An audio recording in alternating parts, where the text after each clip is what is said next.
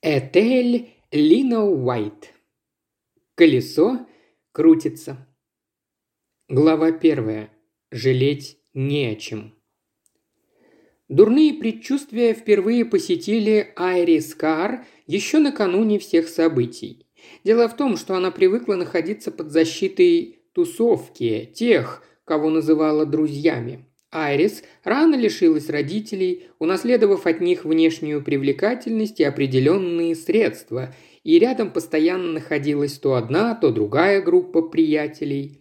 Те не только все за нее решали, точнее, Айрис не считала нужным с ними спорить, но зачастую даже и разговаривали за нее, поскольку ее собственный голос был слабоват и совсем терялся в шумной компании. Постоянное присутствие друзей создавало некоторую иллюзию того, что Айрис вращается в широких кругах, хотя на деле лица были одни и те же, просто менялись подобно временам года.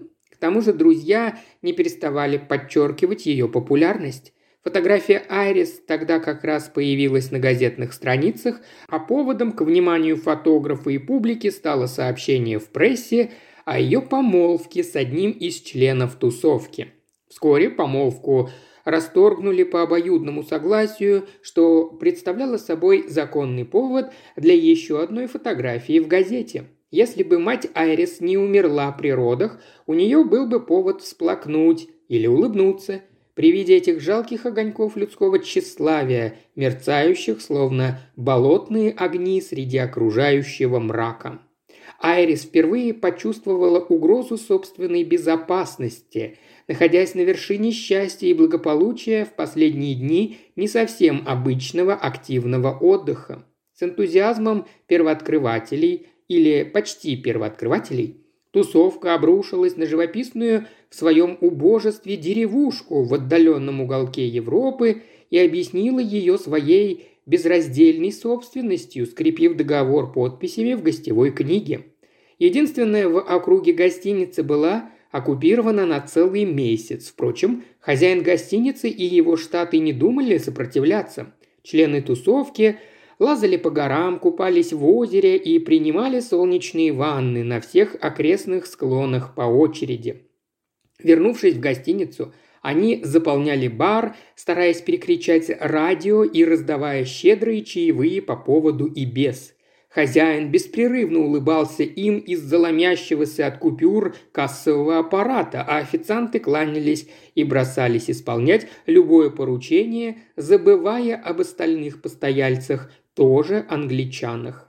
Последние, естественно, были этим не слишком довольны, они воспринимали Айрис как члена тусовки, тщеславную, эгоистичную, бестолковую девицу, каких полно в так называемом высшем обществе. Естественно, никто и понятия не имел о ее достоинствах, например, о щедрости, с которой она единолично, как само собой разумеющееся, оплачивала счет в ресторане после обеда с приятелями – или о сострадании к людям в стесненных финансовых обстоятельствах. Речь, естественно, шла о представителях ее круга.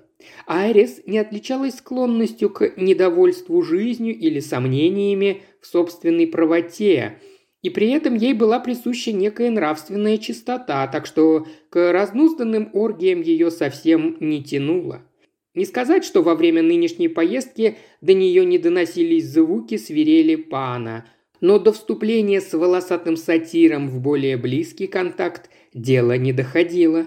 Время шло, и моральные устои тусовки, и без того не слишком прочные, становились все более расслабленными. Молодые люди загорели на солнце, привыкли пить и веселиться, и к своему удовольствию стали относиться к брачным узам как к некой условности – тем сильнее Арис все это время, окруженная условными супружескими парами, была поражена, как другой член тусовки, Ольга, запоздала, поддалась собственническим чувствам и обвинила подругу в попытке отбить ее мужа. Сцена вышла некрасивая, но больше всего Айрис возмутила несправедливость обвинения.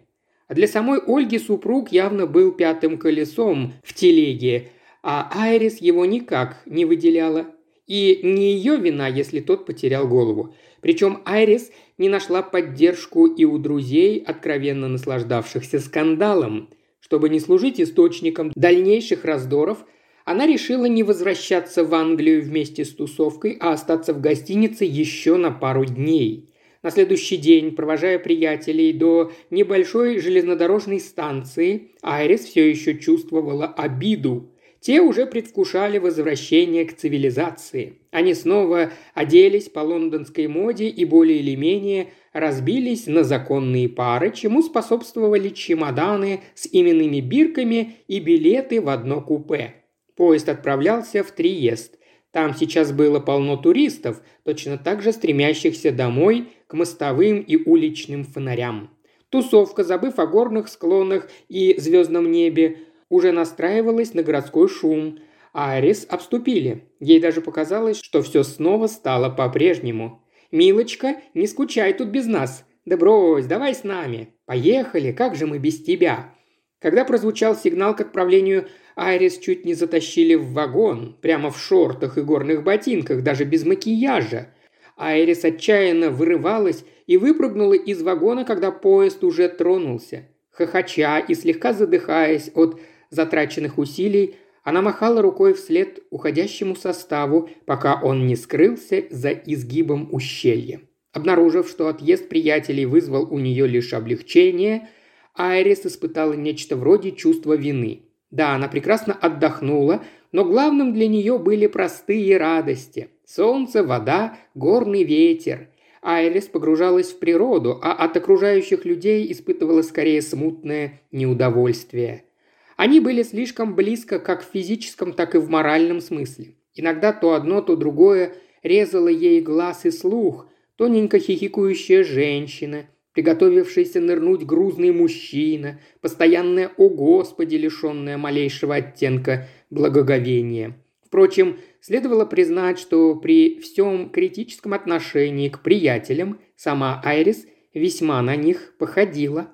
Вместе с ними она восторгалась прекрасными видами, хотя совершенно естественно ожидать, что по мере удаления от традиционных туристических маршрутов пейзаж становится лучше, а уборные все хуже. Теперь Айрис наконец-то осталась наедине с безмолвием и горами.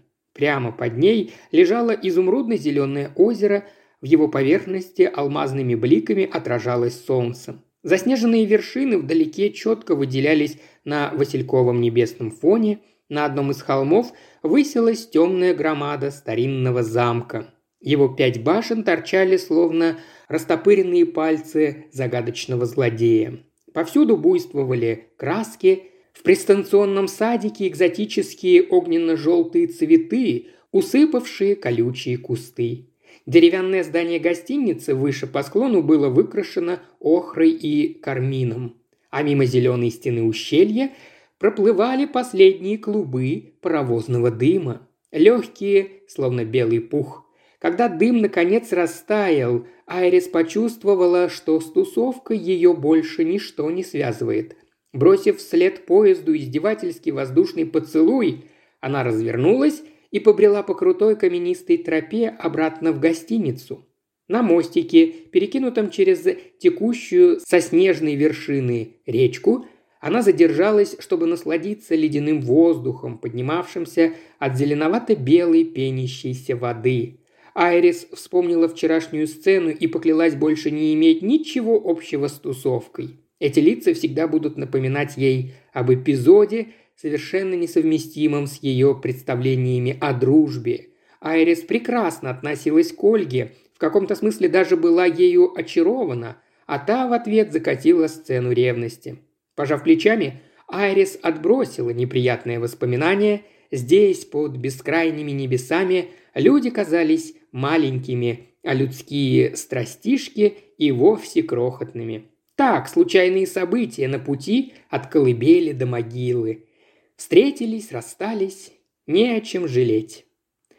Пропасть, отделяющая ее от бывших друзей, ширилась с каждой минутой. Провоз уносил их прочь из жизни Айрис. При этой мысли она почувствовала радость какой-то новой свободы, словно безмолвие и одиночество помогли ее духу, наконец, вырваться наружу. Очень скоро она будет готова отдать все богатства природы, лишь бы приятели снова оказались рядом с ней. Уважаемый слушатель, ты прослушал ознакомительный фрагмент аудиокниги. Желаешь продолжить слушать аудиокнигу? Тогда подписывайся на канал Ильи Кривошеева на Бусте. Ссылка на канал в описании.